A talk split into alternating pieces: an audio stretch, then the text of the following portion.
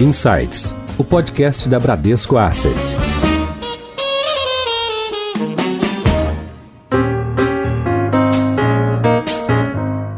Olá, bem-vindos a mais um episódio do Insights, o seu podcast semanal da Bradesco Asset. A crise do Covid-19 afetou os preços dos ativos financeiros e com mercados de crédito não foi diferente. Começamos agora a ver uma recuperação gradual das empresas, que aos poucos voltam a acessar o mercado de crédito. Para falar sobre isso, convidamos hoje a Margot Greenman, que é sócia fundadora e CEO da Capitalis, uma gestora especializada em ativos de crédito. Margot, bem-vinda. Obrigada pela sua participação. Tudo bem, obrigada. Prazer estar aqui com vocês. E trouxemos hoje também a Ana Luísa Rodella, que é superintendente e gestora dos fundos de crédito na Bradesco Asset. Ana, tudo bem? Tudo bem, Pri, boa tarde. Tudo bem, vamos lá. Margot, você ah. poderia contar um pouco sobre a Capitalis, quais são os, os setores, os, os tipos de, de ativos em que vocês atuam e um pouquinho da cultura da empresa? Claro.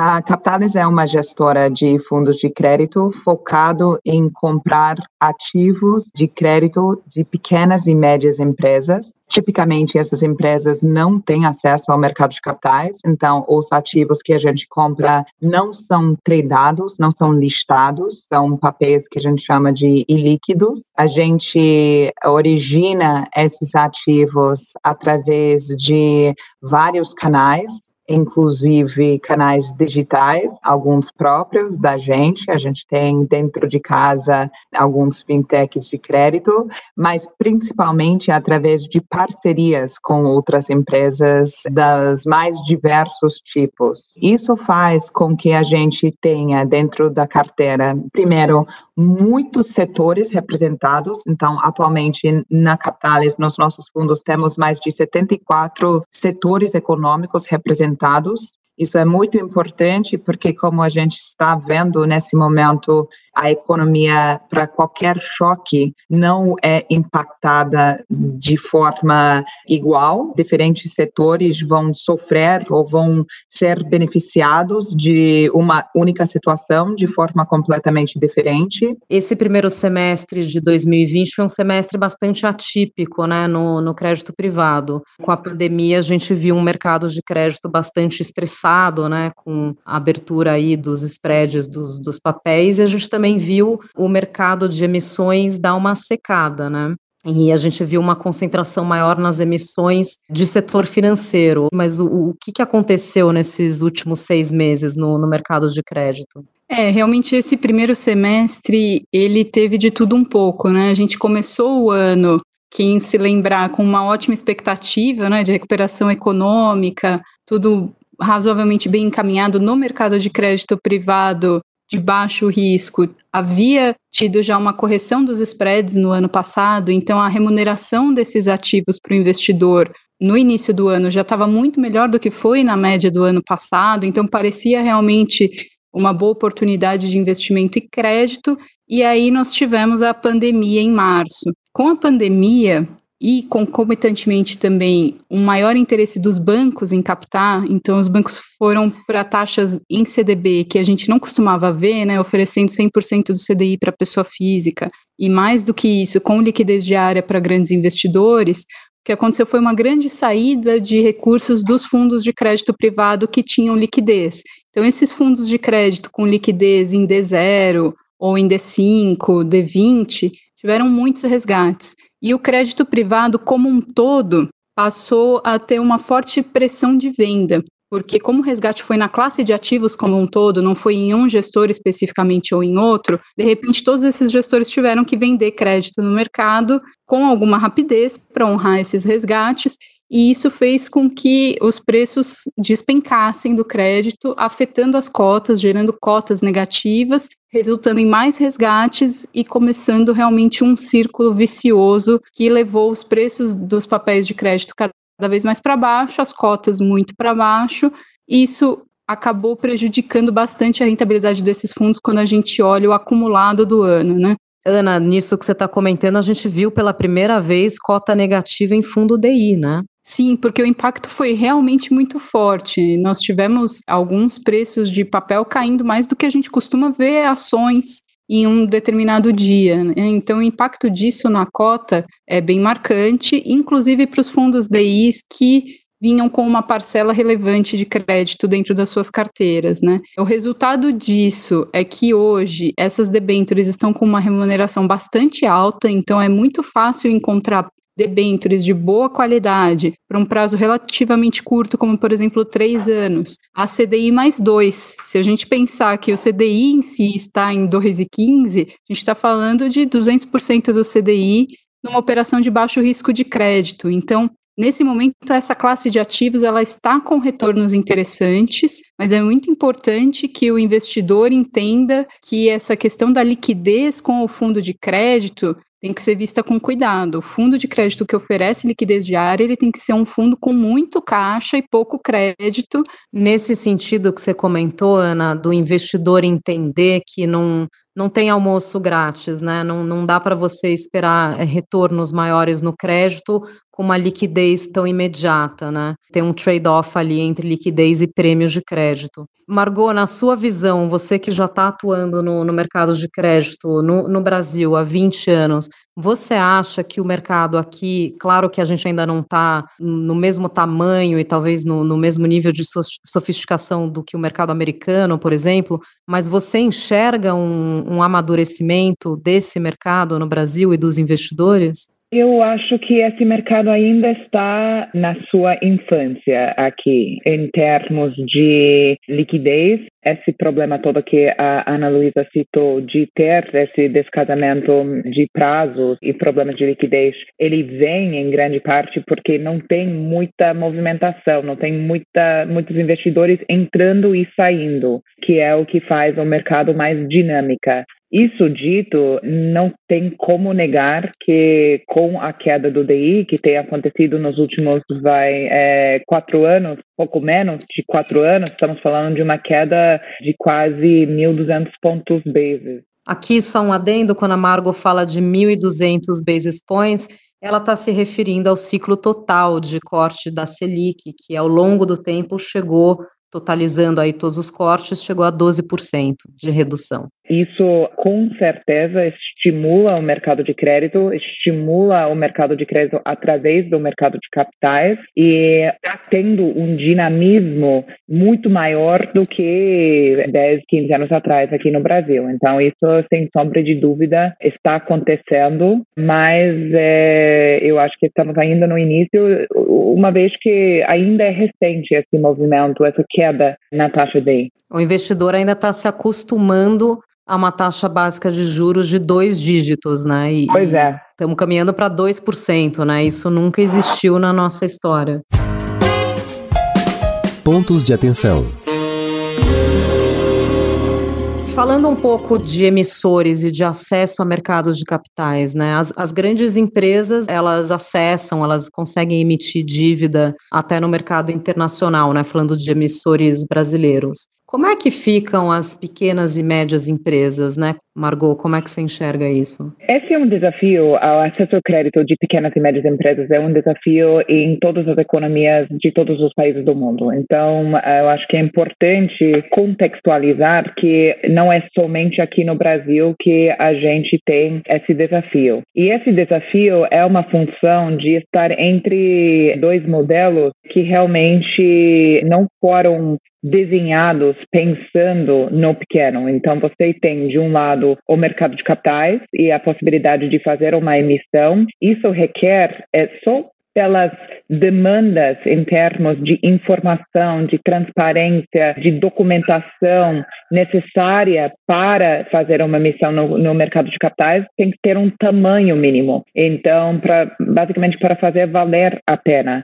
Então, isso necessariamente elimina as pequenas e médias. E o modelo do banco, que é onde seria a alternativa, ele é um modelo tradicional de intermediação financeira, mas esse modelo de intermediação financeira está baseado num sistema de hubs, de concentradoras, que é, de novo, é tradicional, normal, onde você tem os poupadores, as pessoas que botam o seu dinheiro dentro do banco, e aí o papel do banco é a redistribuição desse dinheiro para os tomadores e dentro desses tomadores as pequenas e, e médias empresas.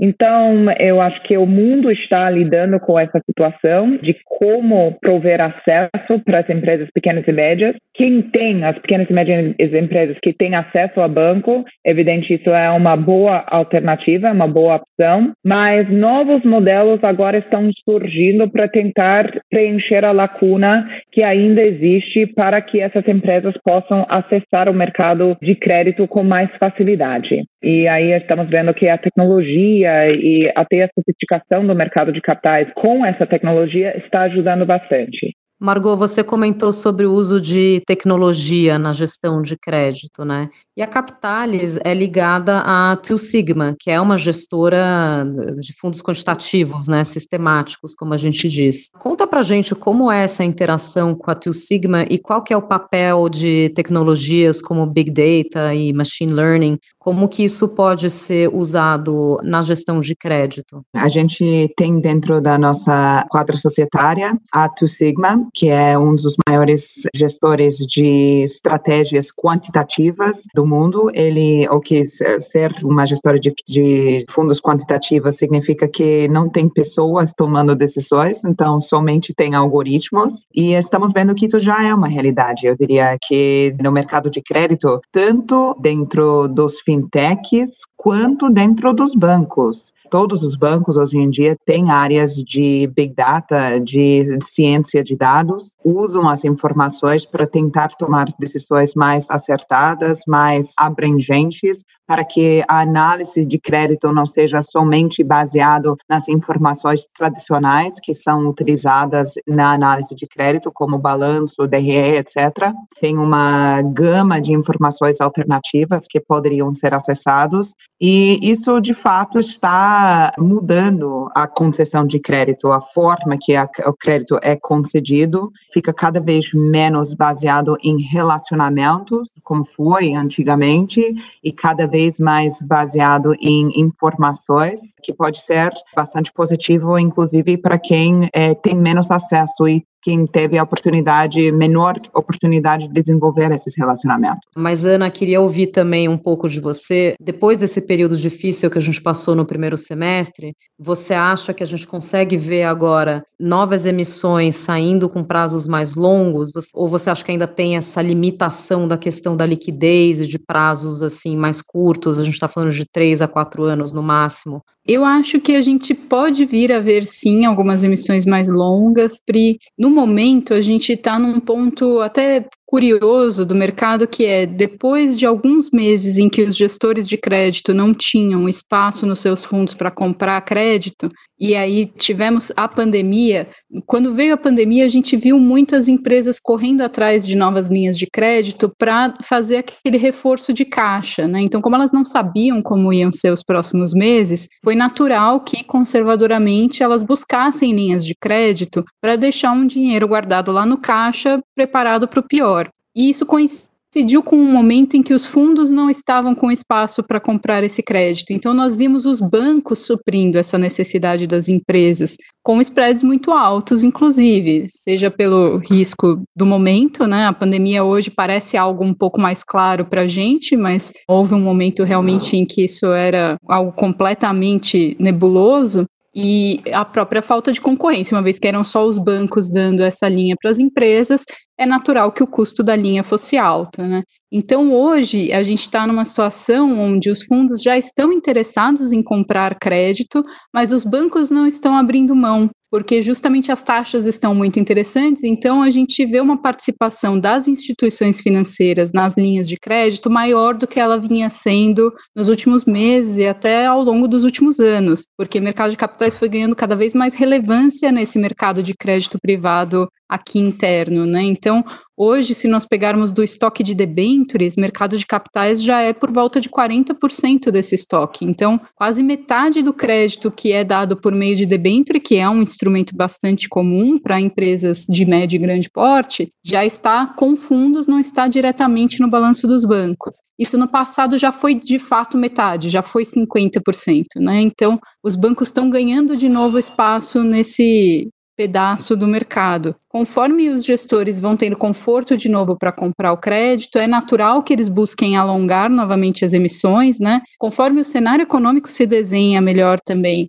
também dá um conforto maior para alongar. Então, quando a gente estava lá em março, se você falasse de uma emissão de seis meses, já era algo Ninguém tinha ideia do que ia acontecer em seis meses, né? Hoje, aí teve uma segunda fase que um ano a gente conseguia falar, depois nós passamos para três anos. Hoje em dia a gente já sente algum conforto para alguns emissores que ficou claro que não vão sofrer tanto, em falar em até cinco anos. De qualquer forma, para a gente falar de prazos realmente longos, passa por um ponto que a Margot comentou, que é a questão da liquidez do mercado secundário. Então, porque quando a gente olha para o exterior, a gente vê emissões de sete anos, de dez anos, a gente vê emissões perpétuas de banco, às vezes até de empresa, né? Coisa que a gente não vê comumente aqui no Brasil.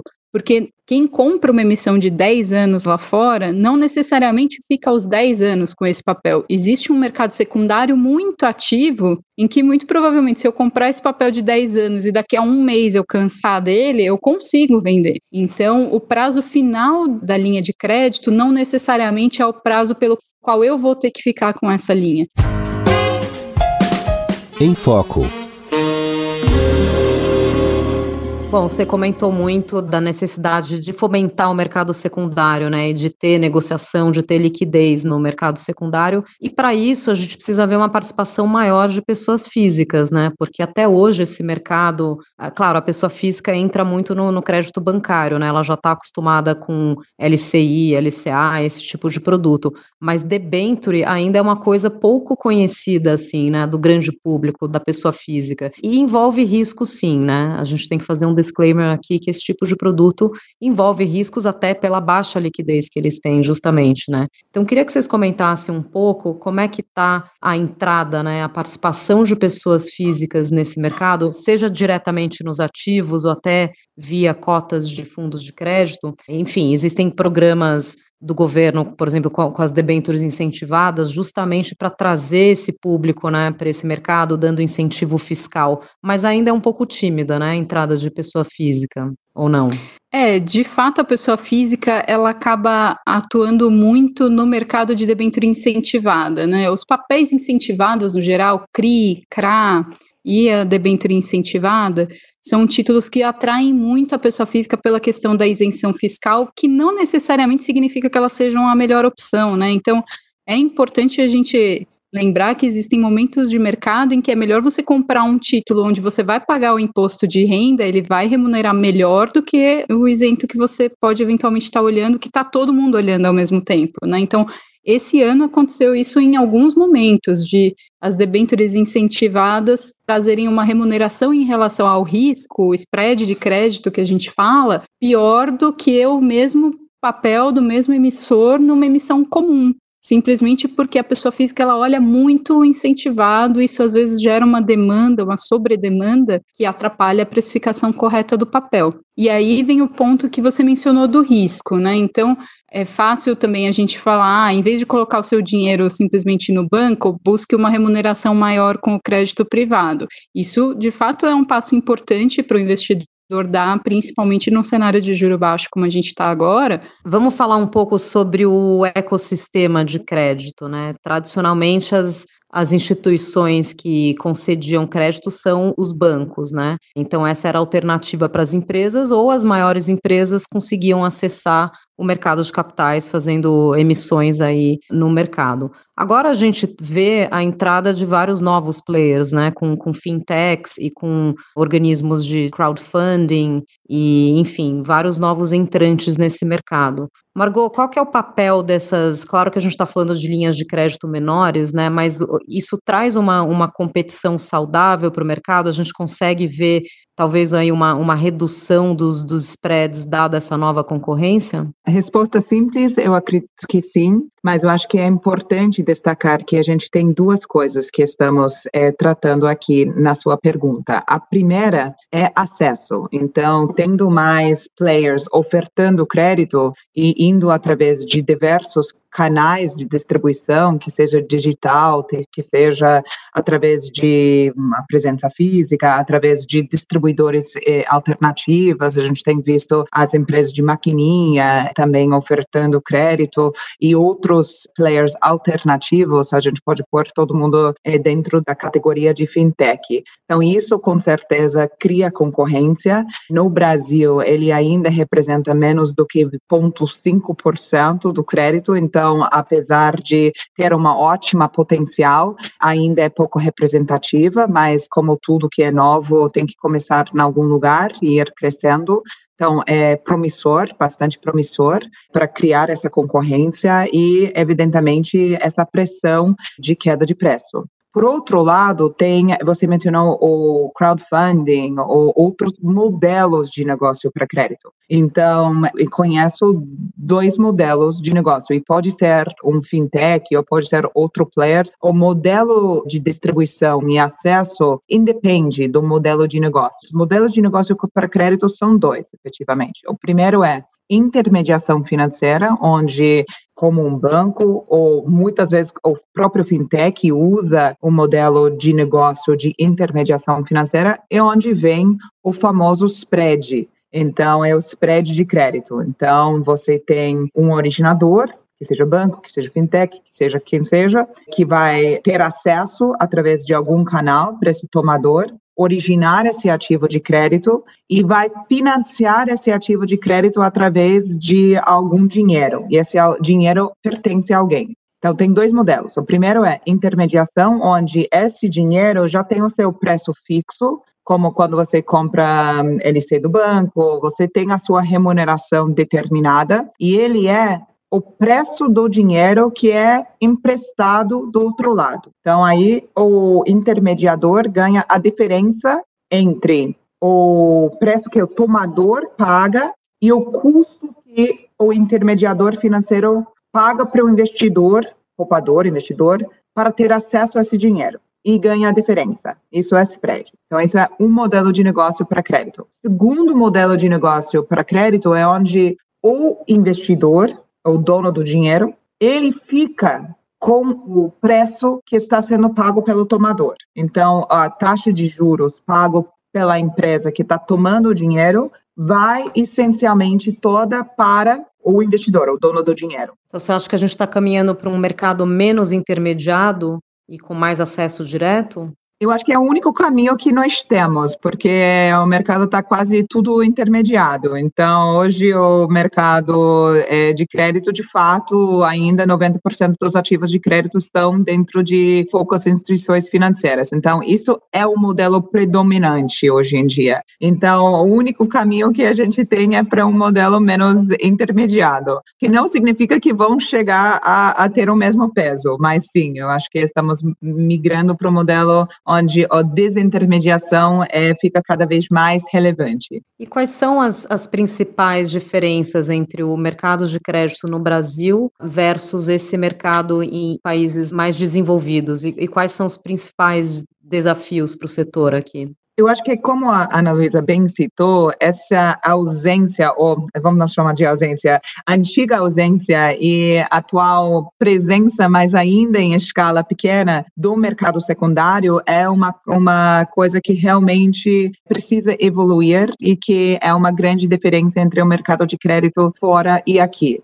Outra grande diferença do mercado de crédito é quanto os bancos aqui no Brasil ficam com risco. Então, nos Estados Unidos, a gente vê que 80% do crédito originado, de fato, é vendido então, tem um mercado de syndication, onde que só significa que o banco ele faz o empréstimo para o tomador e ele fica com só um pedaço. Então, geralmente, e até pode ser um pedaço para e passo com outros investidores, mas compartilha esse risco e ele espalha mais. Ana, você concorda? Quais são suas colocações sobre isso. É, eu concordo totalmente. Acho que a gente passa também por essa mudança de cultura do banco aqui no Brasil, de ter a carteira grande, que fazia muito sentido dentro da taxa de remuneração que existia, é, da remuneração que o próprio CDI proporcionava sobre a base de ativos deles também. É uma mudança de modelo onde com uma taxa de juros mais baixa e um spread que dentro de um mercado de maior concorrência também talvez não seja tão grande assim, uma forma interessante para eles remunerarem o acionista deles passe a ser usar essa força de originar o crédito, empacotar e vender para um terceiro. Por isso eles, eles recebem uma remuneração, né? Não é que o banco não recebe nada para fazer isso, ele recebe uma remuneração, não fica com o risco então, proporciona muitas vezes uma alocação de capital que faz mais sentido dentro de um novo cenário, que não é o cenário que existia antigamente, mas que passa sem dúvida por uma mudança muito forte de como é a cultura aqui versus lá fora. Né? A gente tem sentido nas conversas com os bancos alguma coisa nessa linha, mas como qualquer mudança cultural, ela realmente também não acontece rápido, né? Dicas Bom, a gente falou bastante aí de desafios. Vamos falar agora de oportunidades, né? Começando com você, Margot, o que, que você enxerga de tendências ah, no mercado de crédito? A gente vê bastante coisa acontecendo no mercado imobiliário, negócios mais eh, sazonais. O que, que a gente pode esperar aí de novidades? Acho que tem novidades é, por todo lado. É, é, o crédito sempre tem os dois lados. Tem o lado do investidor, do passivo, vamos dizer, e o lado do tomador ou do ativo. E eu acho que estamos passando por um momento muito importante nos dois lados. É, no lado do investidor, eu volto a destacar que estamos falando de 12% de queda no DI em um prazo perto de 40 meses é algo realmente extraordinário. Então, significa que a cultura de investimento do brasileiro já mudou drasticamente e tem um tempo para aprender sobre como alocar, investir seu dinheiro para que tenha uma rentabilidade que vale a pena, que remunera de fato o dinheiro. E o mundo de juros baixos é uma novidade total para o Brasil. Do outro lado, quando você também tem juros baixos, você tem uma possibilidade de pegar crédito do lado agora do ativo pegar crédito vira uma alternativa para financiar a sua atividade econômica muito mais atraente do que num cenário de juros altos. Ana, o que, que você espera aí para o mercado próximos 12 meses? Eu complementaria, a Margot colocou um ponto importante do lado do ativo, a gente realmente tem cenário aí, como dizem, para o bolo crescer, né? Então a gente deveria ter um bolo maior agora para ter mais oportunidades de investimento nesse segmento. É, do lado do passivo, do lado do investidor, eu acho que também o investidor ele vai ter que ir colocando ali um pezinho um pouco mais no risco. Então, aquele investidor que só tinha CDB, ele começar a olhar um fundo DI com crédito, aquele que estava no DI com crédito, começar a olhar um fundo de crédito privado, o que já estava no crédito privado, tomar um pouquinho mais de risco. E é importante o investidor realmente entender nesse momento que a diversificação é um ponto muito importante. A gente tem visto a pessoa física indo com muita força para a bolsa e muitas vezes pulando toda uma camada de outras coisas, outras classes de ativo que ela poderia testar nesse momento, que não são correlacionadas, né? Então é o que a gente sempre fala da redução do risco, a diversificação, não é só você ter fundos diferentes, gestores diferentes, você ter ativos que não performem da mesma forma dentro do mesmo cenário, né? Bom, por fim, eu queria tocar um pouco aqui no aspecto social, né, do crédito. E a, as nossas duas gestoras, né, tanto a Bran quanto a Capitalis, são muito é, preocupadas com aspectos ESG, né, ambientais, sociais e, e de governança. Margot, fala um pouquinho sobre essa atuação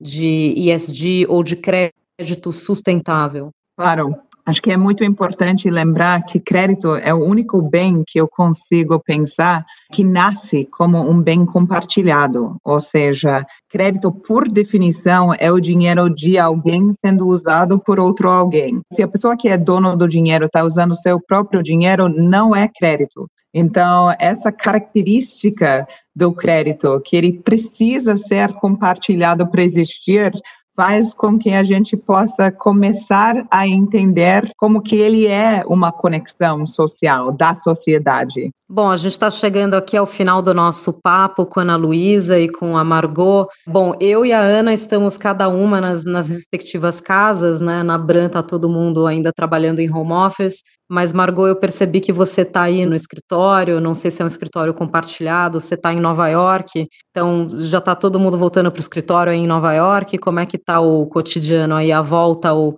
ao novo normal? É, nossa base fica em São Paulo. Nosso escritório ainda é, não voltou 100%. A gente tem uma previsão de volta somente após do dia do final de setembro. Está todo mundo trabalhando de home office, então a gente também estamos adaptando essa nova realidade, mas ficamos muito impressionados com a atuação das pessoas, com a capacidade de gerenciar uma carteira que tem mais de um milhão e meio de créditos de forma virtual. Tem sido sido realmente impressionante, um momento, apesar dos seus desafios, muito inspirador também. Bacana. Margot, queria agradecer muito a sua presença aqui no podcast Insights, foi uma conversa muito rica, obrigada. Prazer. E Ana, obrigada também pela tua participação. Obrigada, Pri, adorei aqui também participar, foi uma conversa bem interessante. Nós conversamos com a Margot Greenman, que é CEO, sócia fundadora da Capitalis, e conversamos com a Ana Luísa Rodella, superintendente e gestora dos fundos de crédito da Bradesco Asset. Fiquem ligados, toda semana tem episódio novo no seu Bradesco Insights. Até a próxima!